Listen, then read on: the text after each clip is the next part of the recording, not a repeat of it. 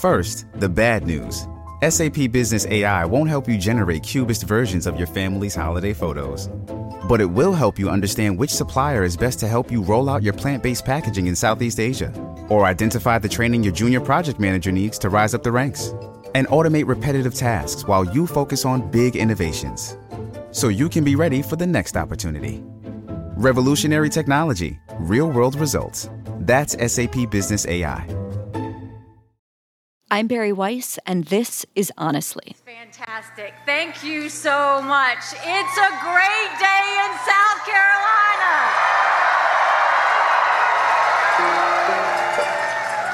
Thank you all for being here. You know, Last month, former South Carolina governor and Trump's ambassador to the United Nations, Nikki Haley, announced that she is running for president.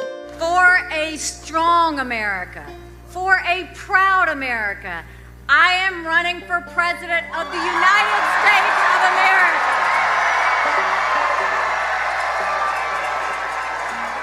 Haley's someone who has consistently proven her doubters wrong. She's never lost a race. She was the first female governor of South Carolina at the age of thirty-eight. She's self-made. And perhaps most impressively, she survived a turbulent, chaotic, those adjectives are understating the case, Trump White House without so much as a scrape. Now, for this, some see her as savvy, a smart player of politics who played the game better than most others in that White House. But others see her as having dodged a profoundly important question, perhaps the most important question Republicans have faced in a very long time, having both allied herself with Trump enough to stay in his good graces, but also distancing from him sufficiently to appease his critics. Her position on Trump will be just one of many challenges that Haley will have to face if she wants to become a serious contender in the Republican primaries. The other big issue is that in a post-Trump political landscape, in a Republican Party that Trump has remade, can Haley's old-school worldview resonate with the base, a base that's increasingly isolationist and populist, and perhaps has moved on from Haley's brand of conservatism? On the flip side, perhaps Haley could be a breath of fresh air for the Republican Party, one that, as the last round of midterms proved, voters might actually crave.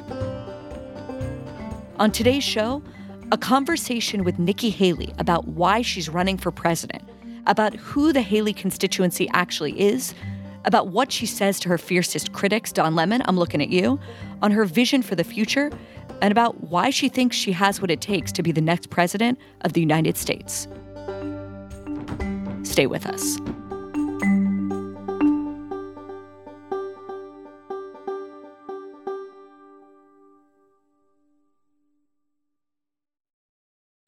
Does Monday at the office feel like a storm?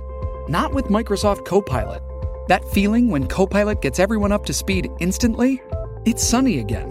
When Copilot simplifies complex data so your teams can act, that sun's shining on a beach. And when Copilot uncovers hidden insights, you're on that beach with your people, and you find buried treasure. That's Microsoft Copilot. Learn more at Microsoft.com slash AI for all. Shipping can make or break a sale, so optimize how you ship your orders with ShipStation. They make it easy to automate and manage orders no matter how big your business grows. And they might even be able to help reduce shipping and warehouse costs. So optimize and keep up your momentum for growth with ShipStation. Sign up for your free sixty-day trial now at ShipStation dot com and use the code P O D. That's ShipStation dot com with the code P O D. Nikki Haley, welcome to Honestly. Thanks so much, Barry. It's great to be with you. I have a lot of important questions I want to ask you, but I cannot help but start with some straight-up political drama. This whole talk about age makes me uncomfortable. I think it's the wrong road to go down. She says people, you know, politicians or something are not in their prime. Nikki Haley isn't in her prime. Sorry. When a woman is considered to be in her prime in her twenties and thirties and maybe forties. What are you talking about? That's not according to me. Prime so for what? Uh, it depends. I mean, it's just like prime. If you look it up, it'll if you look, if you Google when is a woman in her prime, it'll say twenties, thirties, and forties. I don't necessarily. Last week, Don Lemon, one of the many bruised heroes of the anti-Trump left on C N N these days, said that you were past your prime. And it was one of those perfect television moments where someone digs and they keep digging and they just dig themselves further. So I think she has to be careful about saying that, you know, politicians aren't in their I think prime. We need to need qualify. To Are you talking about prime for, like, child rearing, or are you talking about prime for being president? Don't shoot the messenger. I'm just saying what the facts are. Google it. Everybody at home, when is a woman in her prime? It says twenties, thirties, and forties. And I'm just saying Nikki Haley should be careful about saying that politicians are not in their prime, and they need to be in their prime when they serve, because she wouldn't be in her prime, according to Google, you know, Google or whatever it is. And I wonder, what do you want to say to Don Lemon? I don't have anything to say. I mean, look, it, it says more about him than it does about me. These complaints or these criticisms or whatever that come both ways, I'm used to it. I've gotten it all my life. You know, um, I always say when I was elected governor, um, I had a white Republican who called me a raghead, and I had an African-American Democrat who said, she's not a minority, she's just a conservative with a tan. So I have incredibly thick skin. And it's okay. I mean, it just goes to show that, you know, when you're a threat, attacks come your way. And so it just motivates me more. But look, it's his issue, not mine. I'm very comfortable with who I am and what I am. He clearly is not. So maybe this counseling that C N N wants to do will help him. Did people buy the beer koozies? I saw that you threw up some beer koozies on your website and made a joke about the past my prime statement. Have people been buying them? I mean, Barry, in the first day, we sold twenty-five thousand dollars worth of koozies.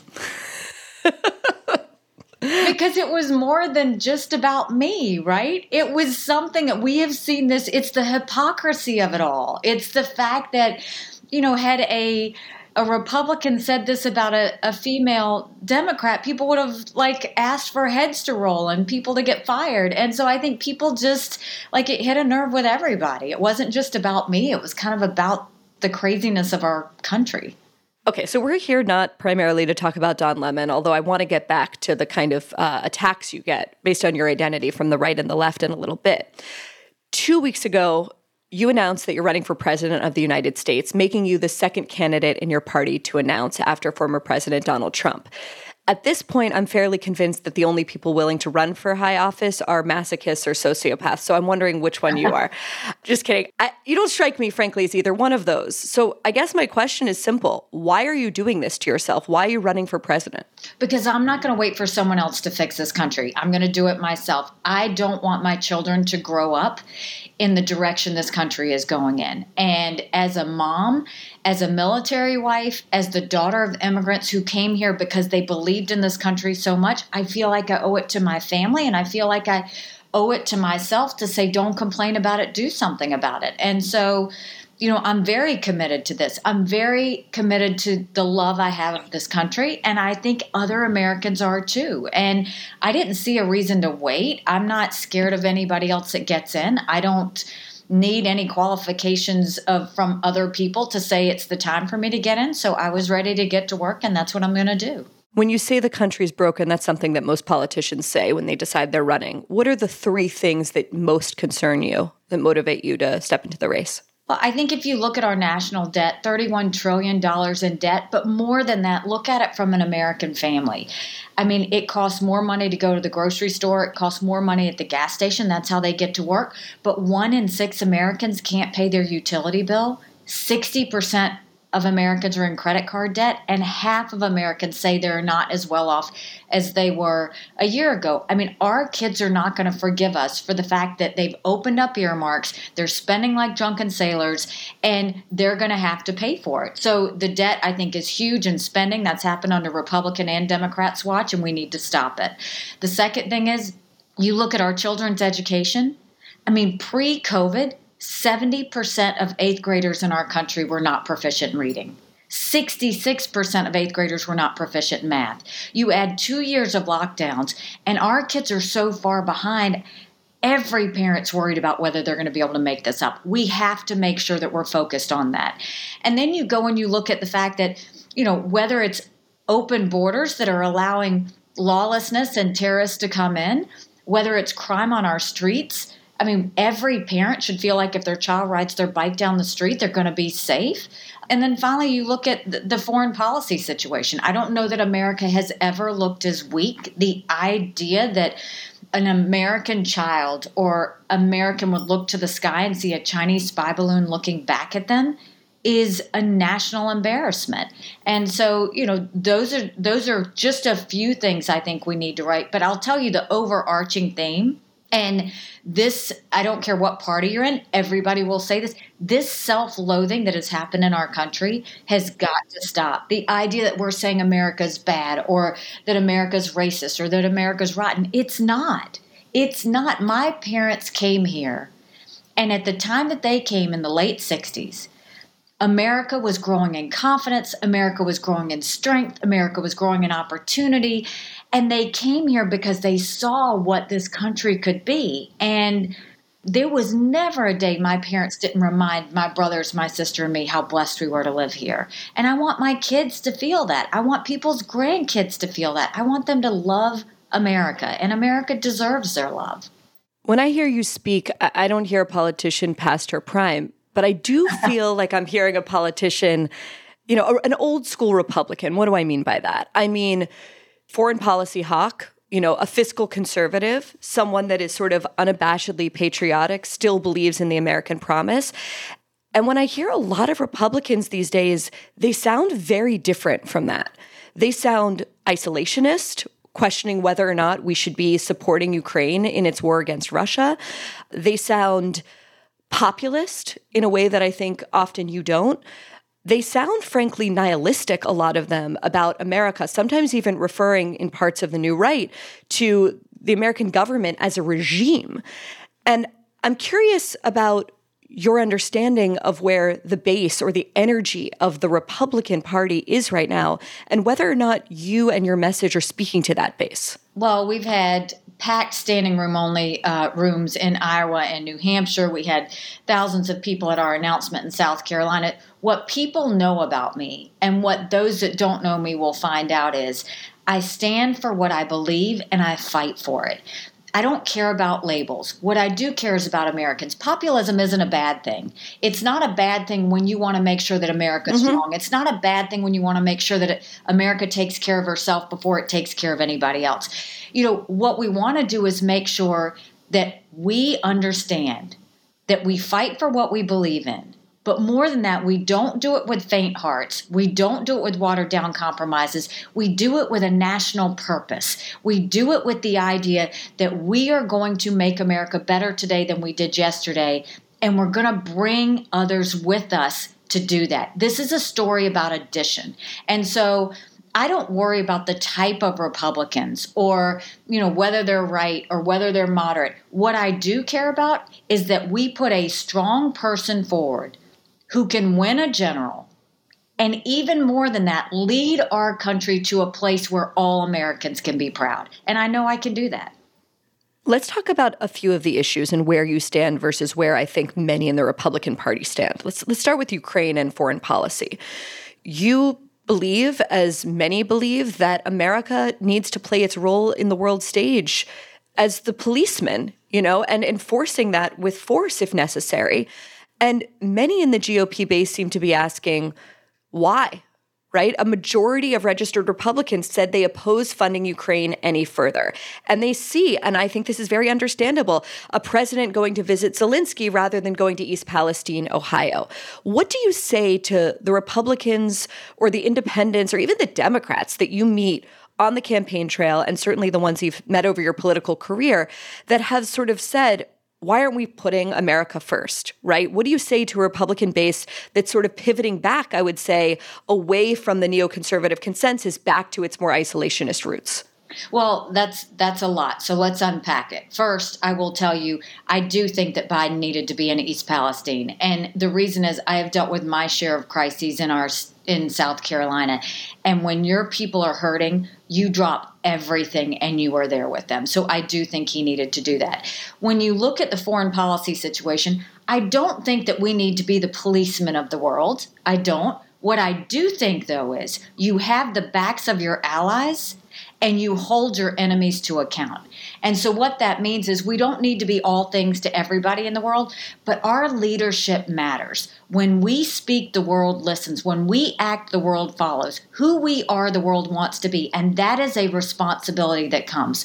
So when you look at the situation with Ukraine, you are actually thinking about America's national security, right? This is about what do we need to do to make sure we're protecting Americans. Protecting Americans means you protect freedom. And when you look at the Ukraine situation, the idea that these Ukrainians, it's so inspirational, that they would go and everybody gave them five days before they fell. But they cared so much about their country. They cared so much about freedom that those men went to the front lines to fight for their country. They left their women and children, and the women said, I'm not going to stand back and not do anything. They made Molotov cocktails to help them. They have gone and they have made such inroads. I mean, look at the fact, you know how desperate Russia is when they're getting drones from Iran and missiles from North Korea. The fact that they've raised the draft age to sixty-five. The fact that they're taking people off the streets and putting them on the front line without even being trained. Russia is losing and they know it. What America needs to do is understand that Biden, if he would have been strong from the beginning, we would have been much further along than this. This is not just a war about Ukraine. This is a war about freedom. And it's one that we have to win. And so I'm not saying we give cash to Ukraine or blank checks. I'm not saying we put troops on the ground. What I am saying is you give them what they need to win. They need ammunition. They need equipment. You give them that and you work with the NATO allies and say, what are you giving? What are you giving? What are you giving? And we do it collectively. Because when Ukraine wins, this will send a message to China, to Russia, to Iran, to North Korea, and to every enemy that wants to mess with us or one of our friends. If Ukraine loses, Russia has said Poland and the Baltics are next, and we're looking at a full-on world war. So it is important that we have the backs of our allies, and it is important that the rest of the world sees that when we're with you, we're with you completely. That's what strength is. And through all of that, it's the reason we need to have a strong military. A strong military doesn't start wars. A strong military prevents wars. And a strong focus on the international stage allows for the world to be at peace. And that's what we should always focus on. We ran a piece in the Free Press by Selina Zito, a report from East Palestine, Ohio. And one comment after another, after another, after another from the readers of ours that identify, I would say, as conservatives or Republicans are, why the hell was Biden visiting Zelensky? Why the hell are we supporting the war in Ukraine? Why are you, I mean, it is overwhelming, that sentiment, I would say, among many, many conservatives who just, who don't buy the line that supporting Ukraine is a way of fighting for American freedom. That is an abstraction to people. I think it's two things, right? I do remember that, like, when you are a leader, when you see your people hurting, when you see your people suffering, you have to be there. I am all for Biden going and being there with Zelensky, but he should have been with the people of East Palestine first. I mean, you look at the fact that these are people that don't have much to start with, and you have a train derailment like that. We had that in South Carolina. I mean, the air smells bad. Your kids are breathing it. They're drinking it. Families need to know somebody's got their back. So I think it's two separate things, right? I think that if if Biden had gone to East Palestine, you wouldn't hear so much criticism about him being in Ukraine. It's the fact that he hasn't been, his cabinet members haven't been, he hasn't done anything. But when it comes to Ukraine, that's our job to let people know why they should care about this. And I don't think Biden's done a good job communicating that, but I'm going to continue to remind people that this is a national security issue for America. Because if you let Russia get away with this, guess what? Taiwan's next. And China is watching everything. China's watching sanctions. China's watching what we're doing militarily. China's watching how the rest of the world is responding to the U S. So everything we do matters. And I think it's up to us to continue to tell people standing with Ukraine is standing for America and standing for every freedom-loving country in this world. Let's talk a little bit about the culture wars and the way that they're playing inside the Republican Party, but especially among people who might be considering running for president. When I look at the Republican Party, I see that anti-woke messaging and campaigning has sort of dominated the G O P over the last few years. And while some people interpreted the results of the midterms as a lesson to kind of cool it, return to issues that matter most to people, like education, like crime, like the economy, it's not clear whether the party is headed that way or not. We reject woke ideology. We fight the woke in the legislature. We fight the woke in the schools. We fight the woke in the corporations. We will never, ever surrender to the woke mob. Florida is where woke goes to die. We've accomplished more than anybody thought. Just for example, Ron DeSantis claimed that Florida is where woke goes to die. And I saw it on a bunch of T-shirts. Vivek Ramaswamy, who entered the race in the past few days, is a major anti-woke crusader. He wrote a book called Woke Incorporated. And I'm curious where you fall and whether or not you think the culture warrior agenda is a winning issue for voters in twenty twenty-four, or if it's sort of a tertiary issue. I don't look at it as what's winning for voters or not winning for voters. I think what's important is you have to call out hypocrisy whenever you see it. You know, you, you mentioned the Don Lemon thing before, and it's the same thing, that if it had been a Democrat female, people would have lost their minds. But I also think it goes back to what families are feeling. I mean, you do look at schools and you see that, look, when they're trying to push the critical race theory, what are you, what are you really doing? As a mom, what, how does this affect me? If you've got a five-year-old girl going into kindergarten, if she's white, you're telling her she's bad. And if she's brown or black, you're telling her she's never going to be good enough and she's always going to be a victim. That's abusive. When you go and you have the idea that, and, and I say this all the time, Florida passed this don't say gay bill, but basically it said you don't talk about gender before the age of third grade. I just don't think that went far enough. You know, when I was in school, you didn't have sex ed until seventh grade. And even then, your parents had to sign a permission slip, and my dad wouldn't sign it. So I was the uncool kid in the classroom next door. That's the job of parents. That's where the woke situation is upsetting families, is parenting is meant to happen in the home. Education is meant to happen in the schools. Hypocrisy, it shouldn't happen anywhere. You should treat everybody the same. That's why these woke issues are stepping up. Now, where do we put it in the perspective of things? We need to stay very focused and disciplined on the policies that affect our country and where we're going to go. Those issues that I talked to you about, debt and education and security and, and foreign policy, those things need to happen. But when we see hypocrisy, we need to call it out and then we move on, right? And I think that's the case, is we have to know how to balance multiple balls at the same time and not skew one way or the other. The biggest concern I have is right now, America looks so distracted. So distracted. And when we look distracted, the world is less safe. If China and Russia see us fighting over what gender is what gender and, and what we're teaching and all these things, they love that. They love that. So let's not take our eye off the ball, call out hypocrisy when we need to, but don't stop working on the issues that are going to make America strong. Nikki, one of the things that brought you to national prominence, one of the first times I remember hearing your name, was in twenty fifteen around the church shooting in Charleston. To remind people, that's when Dylan Roof walked into the Emanuel African Methodist Episcopal Church and murdered nine black parishioners there. And his aim, as he said, was to start a race war. Now, you were governor of South Carolina at the time. And in response to Roof, you called for the removal of the Confederate flag from the South Carolina Capitol. Today, we are here in a moment of unity in our state, without ill will, to say it's time to move the flag from the Capitol grounds.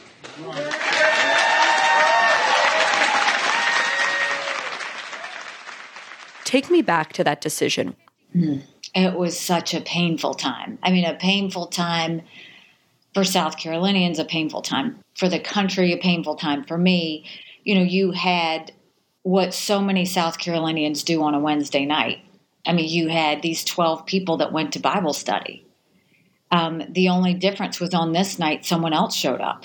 He didn't look like them. He didn't sound like them. He didn't act like them. And they didn't call the cops. Instead, they pulled up a chair and they prayed with him for an hour. And when they bowed their heads in that last prayer, he began to shoot. These were people like Ethel Lance. She had lost her daughter to breast cancer and had a broken heart. But she would go around Mother Emanuel Church, cleaning the church, singing "One Day at a Time, Sweet Jesus. That's all I ask of you. Give me the strength every day to do what I have to do." Our youngest victim, Tywanza Sanders, He had just graduated college. He had the world in front of him. And on that night, he stood in front of his eighty-seven-year-old great aunt Susie and said to the killer, "We mean no harm to you. You don't have to do this." Or it was people like Cynthia Hurd, whose life motto was simply to be kinder than necessary. That's who these people were. They weren't famous. People didn't know them, but they loved their family. They loved their community, and they loved their church. And when he did this, it defied anything people could imagine. And it was the first time we had had a shooting in a place of worship, and it was on the heels of Ferguson. And all I knew was I had to put my arms around our state and protect her. And I had to first make sure those families were taken care of, and I had to make sure the rest of South Carolinians were taken care of, because I didn't want children afraid to go to church. And so I immediately told my office, I said, I want you to call in four groups. I said, I want you to call in the Republican leadership. I want you to call in the Democrat leadership, all in separate meetings. I want you to call in the congressional leadership, and I want you to call in our community leaders. And I said, and don't tell them why I'm asking them to come, because I knew if I had told them, they would not show up. Um, when they came in, I said, look, at three o'clock today, I am going to call for, and let me go back. I mean, when this happened, two days later, you had the killer. His manifesto came out, and there he is holding the Confederate flag, spewing every amount of hate. What you have to know about the Confederate flag in South Carolina is that half of South Carolinians saw it as service and heritage. The other half of South Carolinians saw it as slavery and hate. My job as their governor was not to judge either side. My job was to show them there was a better place forward. My job was to take South Carolina to a better place than she had been. If I had judged either side, we wouldn't have gotten anything done. So I called those four groups in, and I said, look, at three o'clock today, I'm going to have a press conference, and I'm going to ask for the Confederate flag to come down. And if you will stand with me, I will forever be grateful. And if you won't stand with me, I won't tell anyone you were ever in this room. And at three o'clock, I stood there, and we had Republicans, Democrats, we had whites, blacks, everybody was there. But the real work had to begin, because the only way to pull down the Confederate flag, you needed two-thirds vote of the House and the Senate. This had been debated decades before. The Confederate flag had been put on top of the State House by a Democrat governor in the sixties. They tried to bring it down in two thousand. Governor David Beasley was defeated over it. They ended up taking it off the top of the State House dome and putting it right in front of the State House. So I had to get to work. The Senate was very quick to pass it, because one of the people killed at Mother Emanuel was the pastor, Pastor Pinckney, but he was also a senator. And their brother had died, and they very much were feeling the pain of that. The House was a very different story. And I remember the Speaker of the House coming to me saying, they're not going to do it. They're not going to take this flag down. And I said, they have to take this flag down. I can't have a child driving by the State House and seeing that. It is time for us to move on. It needs to be in a museum where it can be respected by those who wish. So he comes back to me and he goes, okay, I got it. But the House, and this was mainly the Republican caucus, the House said they'll do it, but they want to replace it with a different flag. I said, no flag. Flag is coming down. We're not doing this. He said, okay, I'll go back. He went back and he said, we've got this. Flag is coming down, no replacement flag, but they do want to leave the poll up. And I had been in the legislature prior six years. I knew how they think. I knew what they did. And I knew that if we left that poll up, when all of the press went away, another flag was going to go up there. And I said, no, the poll has to come down. He said, Governor, it's a win for you. He said, it's a win. You'll get a win. I said, no, I don't want any other governor to ever have to go through this again. And I don't want the people of our state to ever have to go through this again. I said, the flag comes down, the poll comes down. He goes, I can't get that for you. And I said, then let me talk to them. So I went into the House caucus where I had been blackballed earlier, which is another story, why I ran for governor. And I said to them, I said, you know what? I want to tell you a story. I said, when I was growing up, I used to love to go to Columbia with my dad whenever I could because I was from a small rural town. And he would always stop by these produce stands because he liked buying produce directly from the farmers. And one day we stopped at a stand, and my father wears a turban, still does to this day. We stopped by this produce stand, and he started getting the produce. And I saw the husband and wife owners at the cash register. I was little, but I saw them, and they looked concerned. And then I saw them pick up the phone. And the next thing I knew, two police cars drove up. My dad continued to get his produce, and he went to the register, and he thanked them, and he paid. We got in the car, and he didn't speak to me the entire way home. He hoped I didn't notice what just happened. I knew exactly what had happened. And I told that caucus, I said, every day when I have to drive to the airport to get on the state plane, I pass that produce stand, and I feel pain. I said, I don't want a single child to ever drive by this state house and see that flag and feel pain. Bring this flag and this pole down. And that night, they voted. We got the flag down. We got the pole down. And I will tell you, it was South Carolinians' finest hour because we didn't have protests. We didn't have riots. We had vigils and we had hugs. And South Carolina showed the world what true strength and grace look like. Nikki, you started off that powerful answer by saying you couldn't judge. You didn't have judgment for either side, but you made a judgment, and I think a very clear moral judgment. I didn't make a judgment. What I did was what's in the best interest of all South Carolinians. And what was in the best interest of all South Carolinians was to move forward, was to move forward in a way that made us better. That's what I did. I think too many elected officials judge their own constituencies. That's not, that's elitist. That's not for us to do. Understand why your people feel what they feel. Understand what their worries and their fears and their concerns are.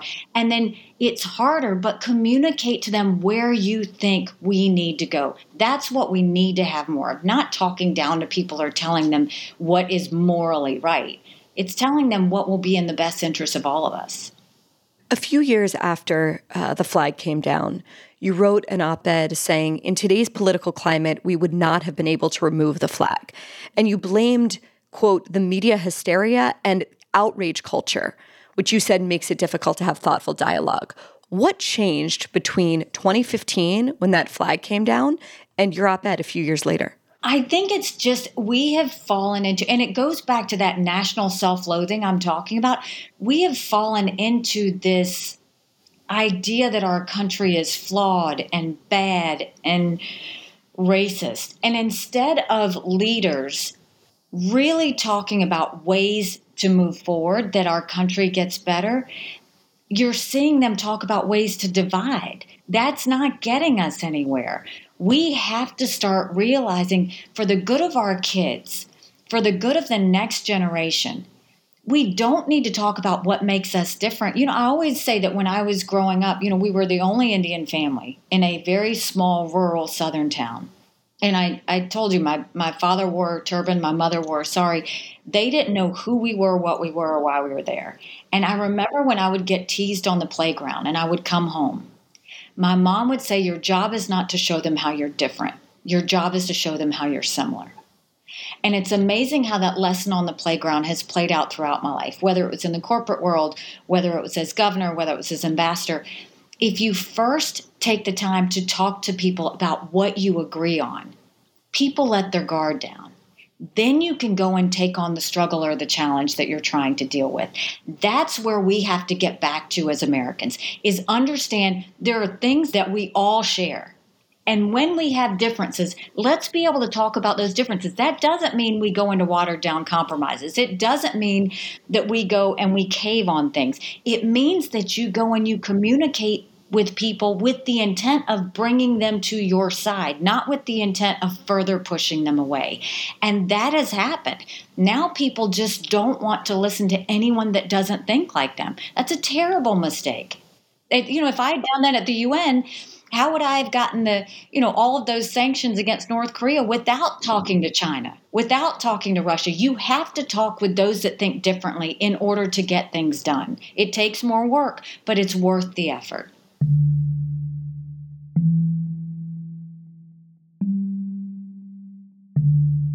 After the break, Nikki Haley responds to those who criticize her for having it both ways with Trump. Stay with us.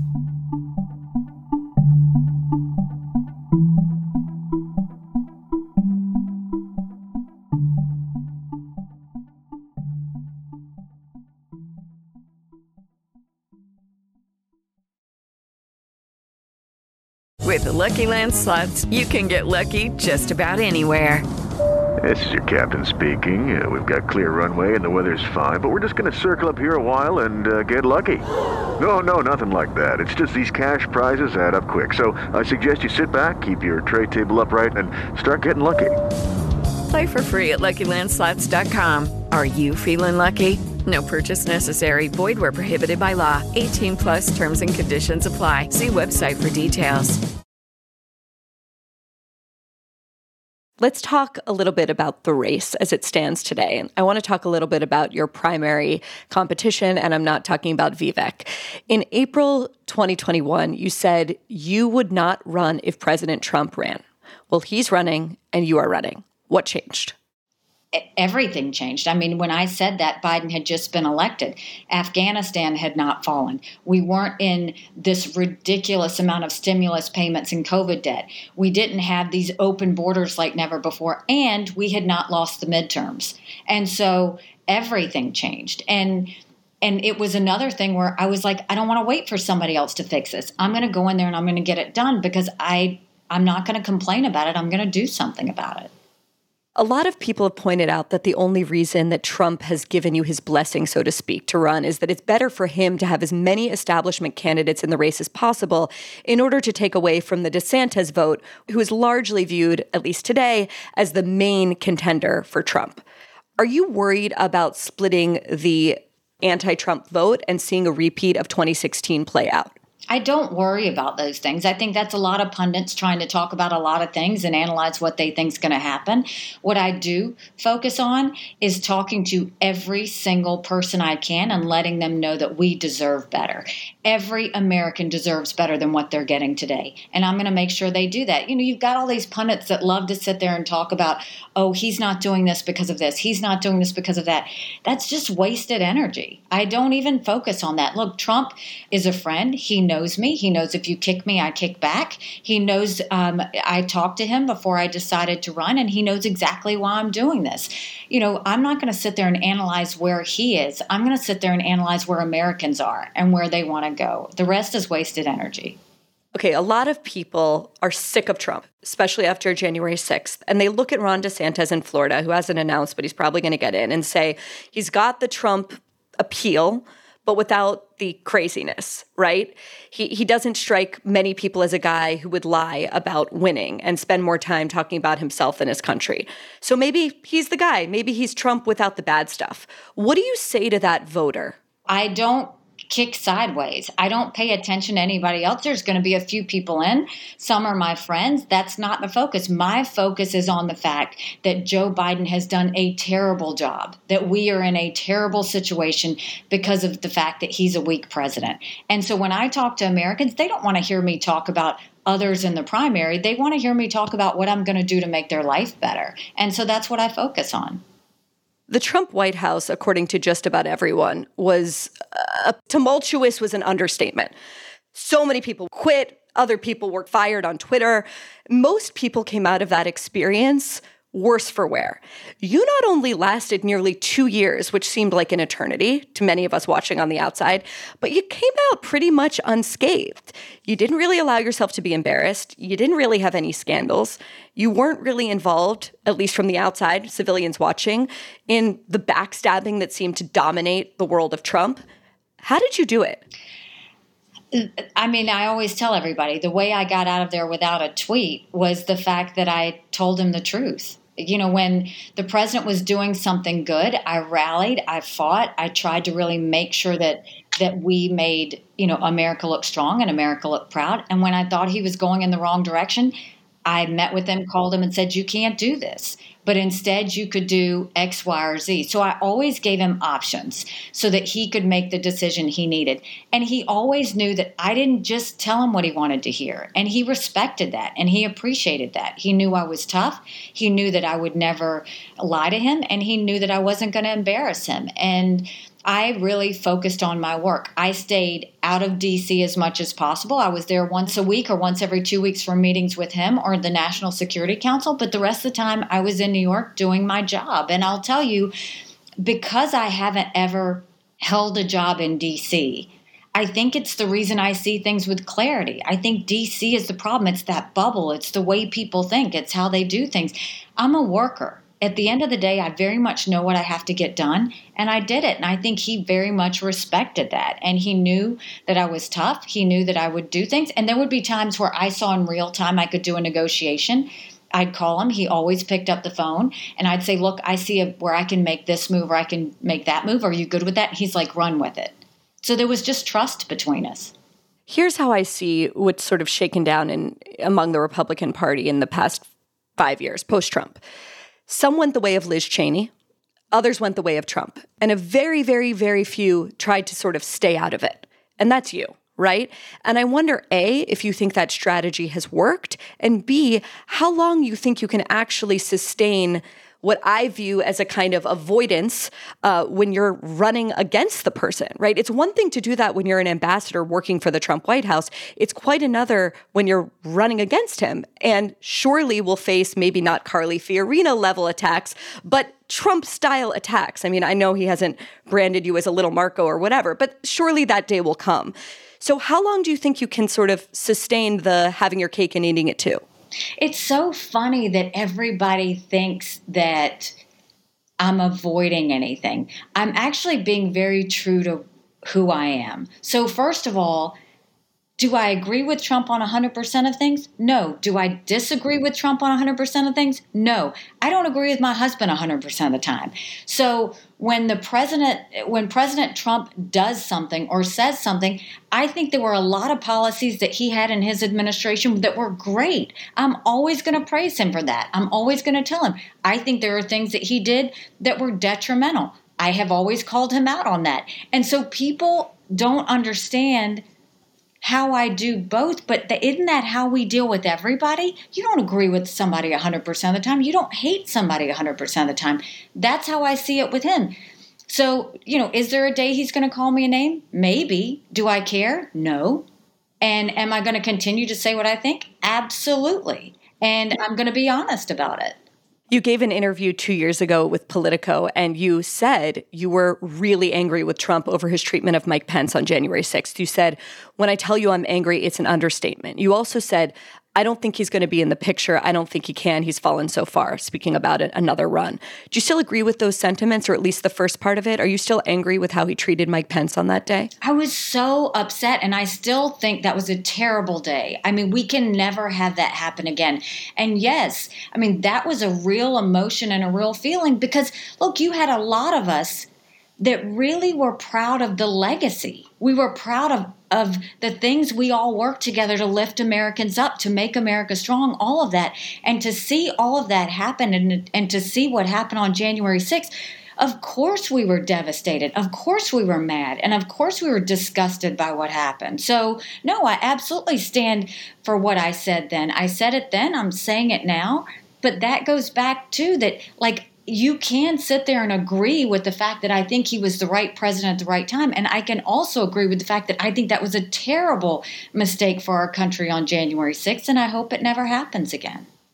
Tim Alberta wrote in Politico in twenty twenty-one in a profile of you that you, quote, can't decide who you want to be, the leader of a post-Trump G O P or a friend to the president.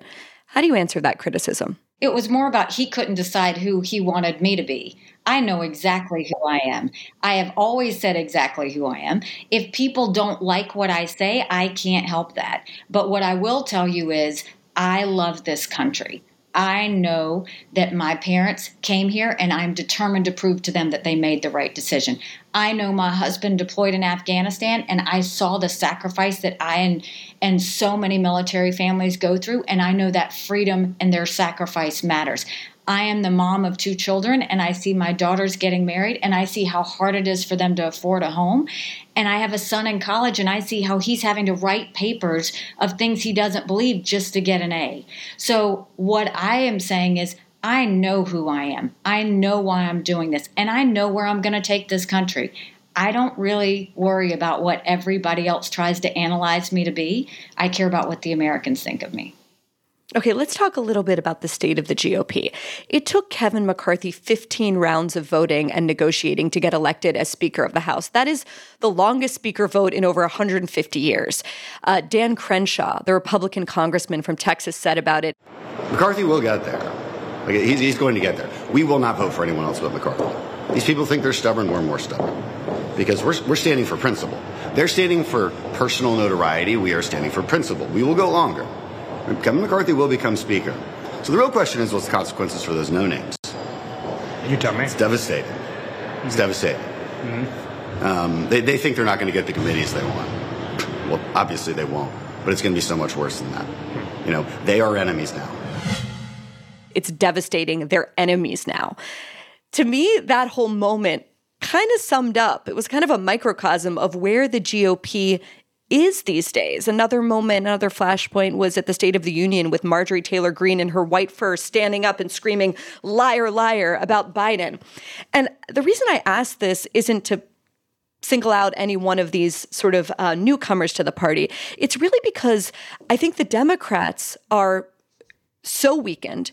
A lot of political independents, and honestly, a lot of disillusioned Democrats I know, are desperate for an alternative. But they look at the circus that is the modern-day G O P and say, you know what, I'm going to stick with this party because the other one just seems so crazy. What do you say to that voter? That, you know, there's so many people who are so frustrated, especially post-COVID, especially with school closures, especially with crime in cities, who are ready for an alternative. What do you say to that person who then looks at, you know, the antics of a Marjorie Taylor Greene and says, I just can't bear to pull the lever for that party? Well, I think if you look at, at why we lost the midterms, a lot of it was that, you know, you had the fact it's not that they loved Joe Biden or the direction the Democrats were going. What they saw is Republicans were hating on each other and the Democrats. And from an independent standpoint, it looked like chaos, and they didn't want to be a part of that. So I think that, you know, Republicans need to understand that. When it comes to the speaker's race, look, I don't understand why they didn't get in a room and figure that out. I mean, when I was governor, I would bring people in a room and say, okay, we're going to work through this, and we're not leaving until we fix it. I wish they would have done that because I don't think the American people needed to see that. Having said that, I don't disagree with those minority few that didn't want to vote for McCarthy. Not saying that I think McCarthy's bad or anything else, but what were they saying? They were basically saying, what is going to be different? Remember, under McCarthy's era, they opened back up earmarks.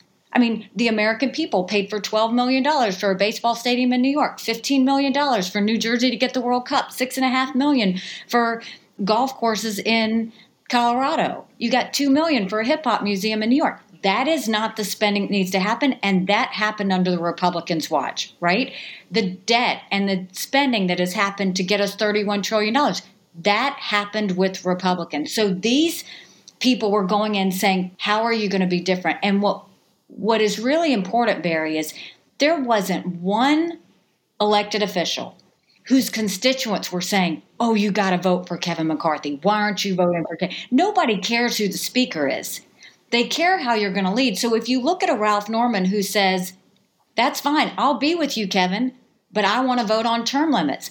I completely agree with Kevin. If you have somebody else that says, I want to be with you, Kevin, but we need to start having these bills and look at them seventy-two hours in advance, not just having to vote on something we haven't looked. I absolutely agree with that. So the idea that they could get some good, transparent stuff out for the American people, I support it. I think what they were trying to do was right. Did you have some peacocks in there? Yeah, you had some peacocks in there. That's, but you did have some good elected officials that were saying, look, I got to fight for my people. And I think they genuinely were trying to do that.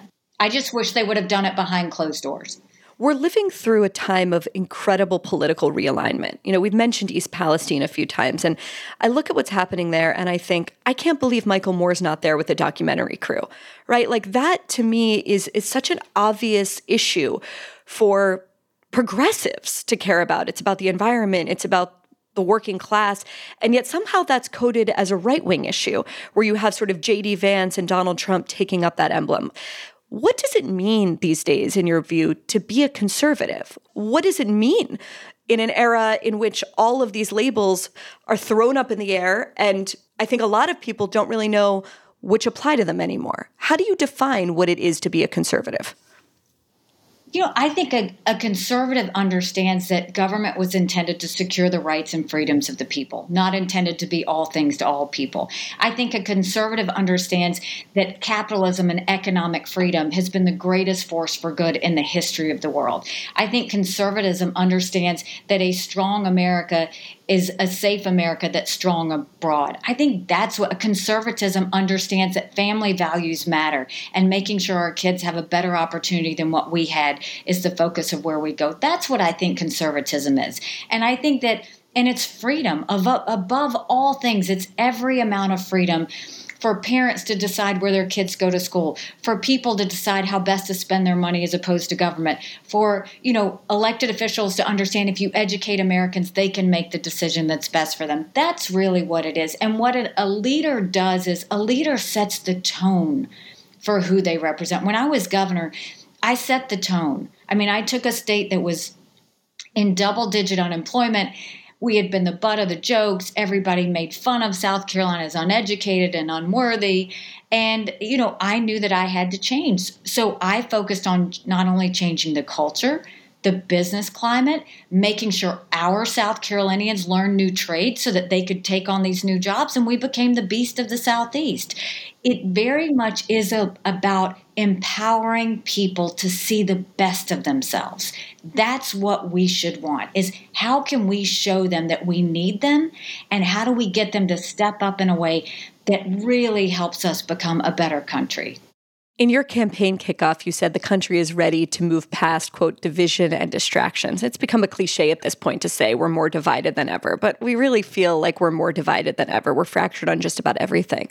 If you're the nominee representing the Republican Party for president, you'll have to appeal not just to Republicans, not just to the base, but also to Democratic and independent voters if you want to win, win the Electoral College, let alone the popular vote. And yet, as you pointed out in that announcement, the Republican Party has lost the popular vote in seven out of eight of the last presidential elections.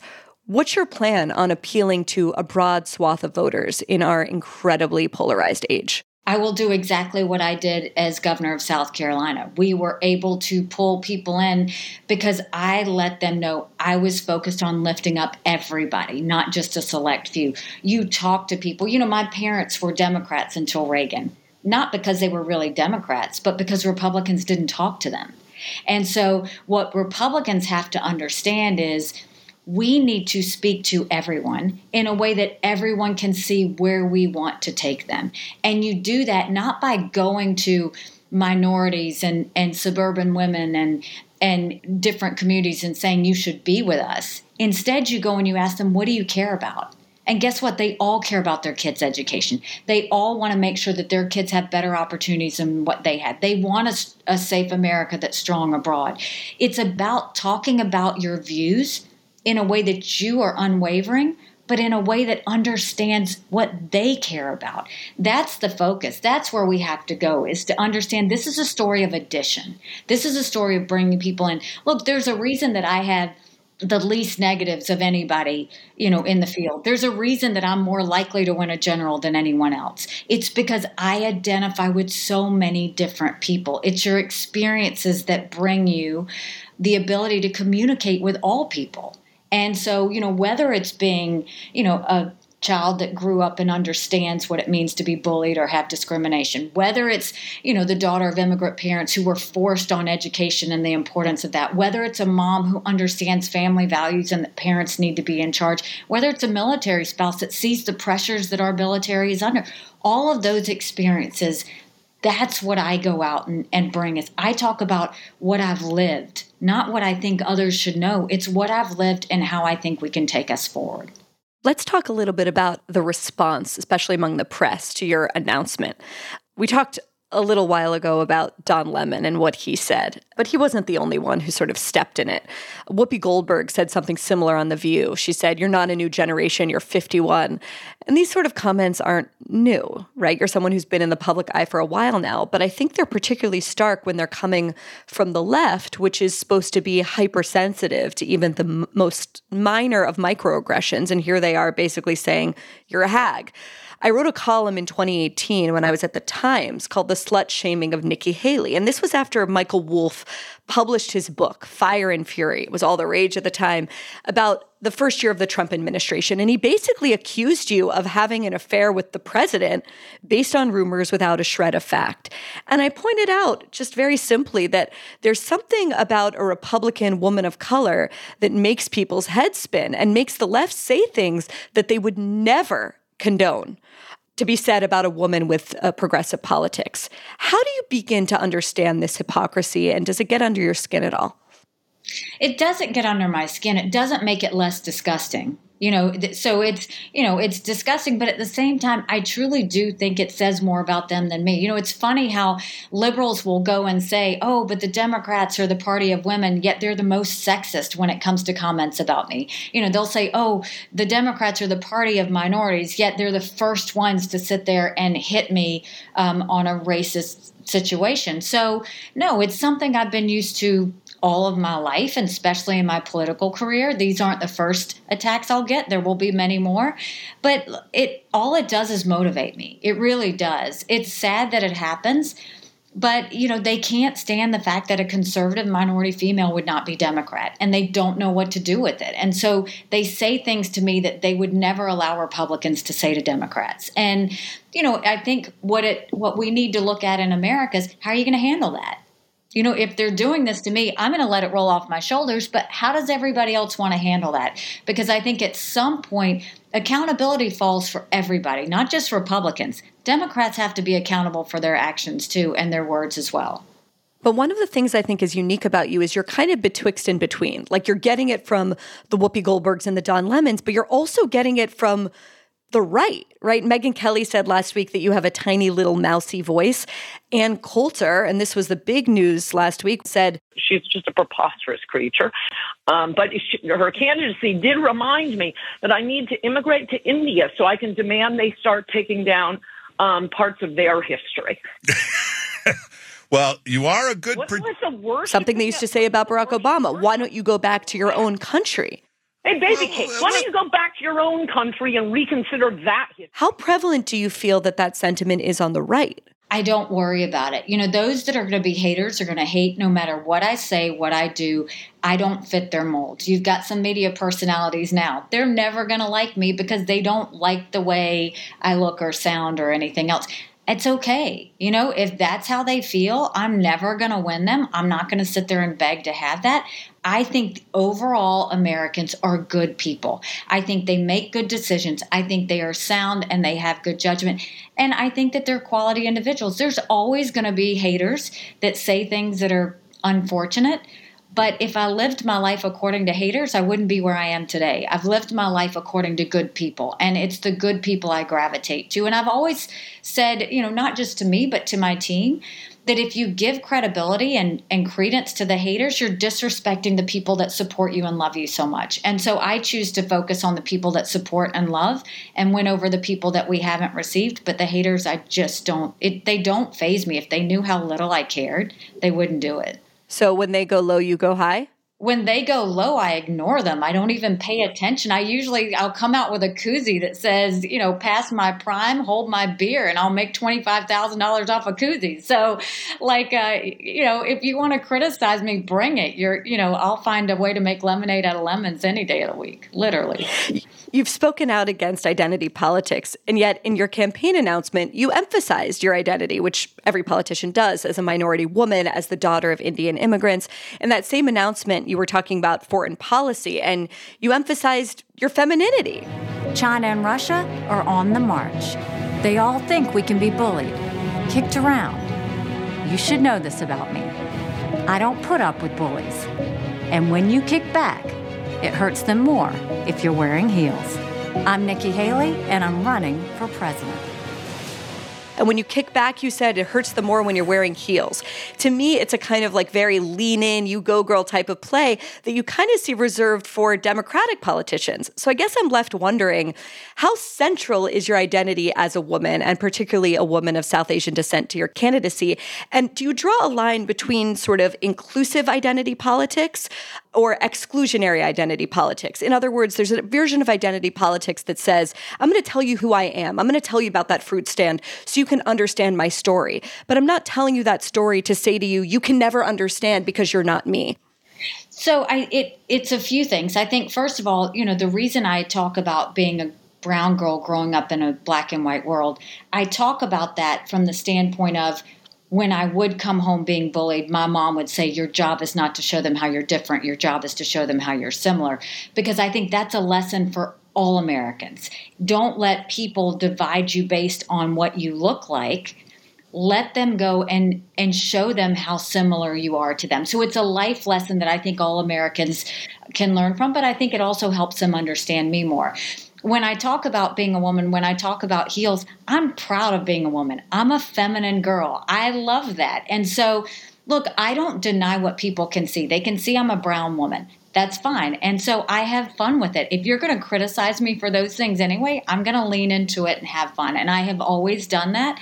It's not identity politics. It's just loving who you are. And I love being a woman. I love my heritage. I love how I was raised, and I love how it has made me who I am today. And so, you know, identity politics are when you divide people based on what you are. I'm not dividing people based on what I am. I'm trying to show people that we are all more similar than we are different.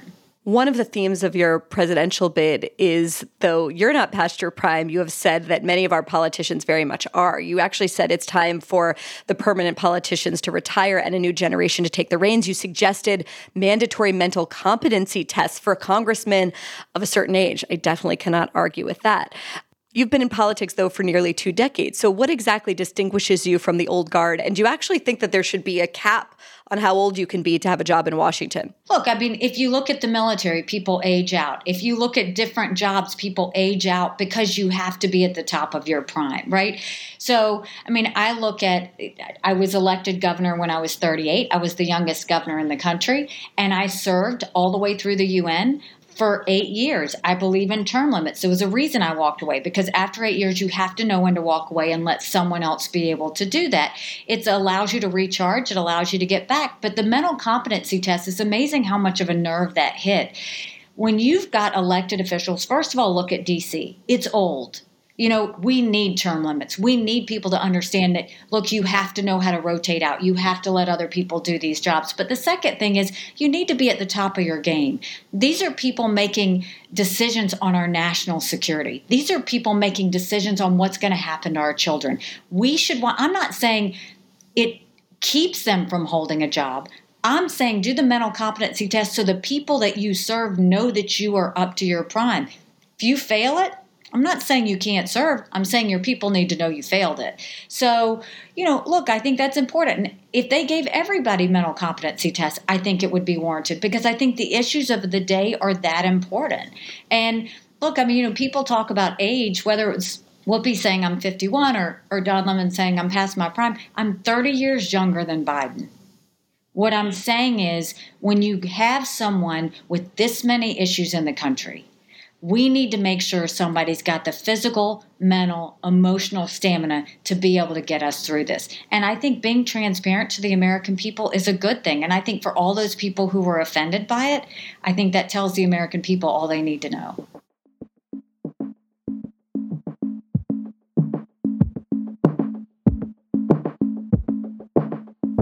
After the break, I asked Nikki Haley what her favorite Lowcountry staple is.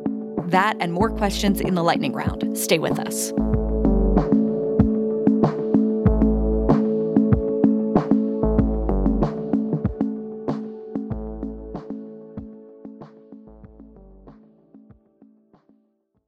With the Lucky Land Slots, you can get lucky just about anywhere. This is your captain speaking. Uh, we've got clear runway and the weather's fine, but we're just going to circle up here a while and uh, get lucky. No, no, nothing like that. It's just these cash prizes add up quick. So I suggest you sit back, keep your tray table upright, and start getting lucky. Play for free at Lucky Land Slots dot com. Are you feeling lucky? No purchase necessary. Void where prohibited by law. eighteen plus terms and conditions apply. See website for details. Okay, Nikki Haley. You ready for a lightning round? Sure. Who's your hero? My mom. What's the greater threat, China or Russia? China. Should John Fetterman have dropped out of the race for the Senate? Yes. Who is the most interesting Republican in Congress? Oh, that's hard. We've got good Republicans. Um, okay, how about in the Senate? You know, I love... I love what Joni Ernst has done. I really love how she's strong militarily, but she's strong conservative. She's a good communicator. She continues to do great things. That we, we really have some good Republicans. I mean, I, I think it's hard for me to see the most interesting because I tend to look at the most tough or the ones that are more substantive. I think Michael Waltz in the House is fantastic. Like, I think the way he gets the military and strength and the way he does that, I've really enjoyed him. I love the fact that, um, you know, we've got new leaders like Zach Nunn coming in. I like the toughness of Nancy Mace. There's a lot of good ones out there. Who's the Democrat right now that you most admire? I worked really well with Cardin and Menendez on foreign policy because I liked how they were able to kind of put partisan stuff aside when it came to foreign policy. So those are the two that come to mind that I actually worked with. Best American president ever? Between Abraham Lincoln and Ronald Reagan. What's the best thing about South Carolina? The people. Hands down, the people. What's your favorite Lowcountry staple? Mm, shrimp and grits. Who's your favorite American singer or band? Oh, so I am a music buff. I have a lot. Of, I know you are. I love anyone from like Meatloaf to Def Leppard to, um, I think the song I listened to before I got on stage to give my my speech of running for president was the Ozzy Osbourne Post Malone song. So, I mean, like I just love music. I love all music. What is your biggest concern regarding America right now? Number one concern? That we've lost our purpose. That we've lost our our core values of who we are as Americans. What's the last book that you read? Um, J D Vance's book. Was January sixth an insurrection, a riot, or a coup? A sad day in America. Would you support Trump if he were the candidate? Yes. What's happening in America right now that gives you the greatest amount of hope? The next generation. They, it's more, they don't care so much about money as making sure they make a difference. And I think an, a lot of people don't see that. Who is the most admirable person that you've worked with in your political life? H R McMaster. If you could undo one policy mistake of the last fifty years, what would it be? You know, I think I think getting involved in the war would probably be a big one. The war in Iraq? Yes. Not the war in Afghanistan? Well, I mean, it all kind of blended together, but yes. Fill in the blank. The U N is? A farce. What's the last thing you changed your mind about? Um, what song I'd come out to for um, announcing president. What was it? What What did you change from? I love rock and roll to I have the tiger. Was there a moment that you knew that you were going to run for president? I mean, Bill Clinton knew he wanted to do it from a really young age. Do you have the same kind of thing? No, I actually wasn't that kid. I wasn't that kid that was involved in politics. I wasn't that kid that was in college Republicans. I actually never was involved in politics until I um, came back home to work in the family business. And I was telling my mom how hard it was to make a dollar and how easy it was for government to take it. And my mom said, don't complain about it, do something about it. I didn't know you weren't supposed to run against a thirty-year incumbent in a primary. He was the longest-serving legislator in South Carolina, and once I got in, the only option was to win. Vivek Ramaswamy is talking about banning social media for kids under sixteen. Do you think that's a good idea? I think that's a parent's decision. Do you think TikTok should be legal in America? No. Do you think big tech should be broken up? I think that Section two thirty protected them on freedom of speech when they changed the rules. I think they changed the rules on Section two thirty, and it needs to be opened back up again. What should we be doing in this country about the crisis of meaning among young people and the fact that so many of them are anxious and depressed? Do we need a religious revival? I, I always think a religious revival is an amazing thing, but I think more than that, we have to look at the harm that was done to them during COVID. I saw it with my own children, and the idea that we they were isolated, forced isolation, forced maskings, forced closure, and then no one focused on, I mean, we've been a country that has missed the mental health issue before. Now it's even more prevalent. And I think the idea that we have to understand one in four people have a mental health issue. But if treated, they can lead a perfectly normal life. We need to commit as a country to understand that the mental health issues in this country are a serious problem, and we need to take the time to really figure out how to make it right. Okay, last question. You're a mom of two young adults, as you mentioned before. After a term of president of the United States, if you win, what would you want to leave your kids with? What would you want your legacy to be? I would want them to know that I was a strong leader, but never stopped being a great mom, because I have always believed it's family first. If I, I've always said, if I'm a good mom and a good wife, I'll be a good governor. I'll be a good ambassador. And so it's still, for me, is family first. I I never want them to feel I'm not there for them. And what I hope they take away is no matter what job she held, she was always there for us. Nikki Haley, from a hotel room in Austin on the campaign trail, thank you for taking the time. I really appreciate it. Thanks. Tell your listeners, go to nikki haley dot com. Let's do this.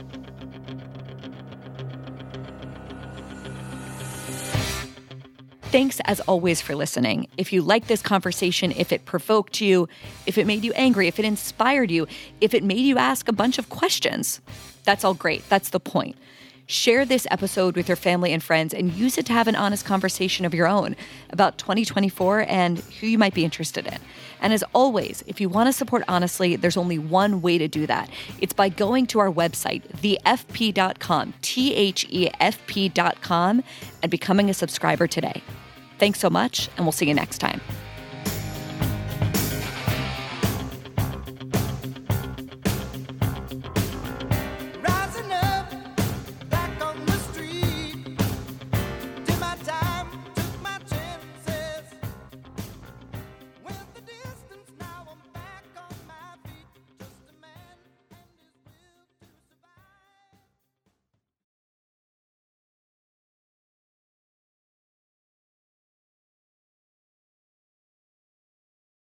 Hey, guys, it is Ryan. I'm not sure if you know this about me, but I'm a bit of a fun fanatic when I can. I like to work, but I like fun, too. It's a thing. And now the truth is out there. I can tell you about my favorite place to have fun, Chumba Casino. They have hundreds of social casino-style games to choose from, with new games released each week. You can play for free anytime, anywhere, and each day brings a new chance to collect daily bonuses. So join me in the fun. Sign up now at chumba casino dot com. No purchase necessary. V G W Group. Void where prohibited by law. See terms and conditions. eighteen plus.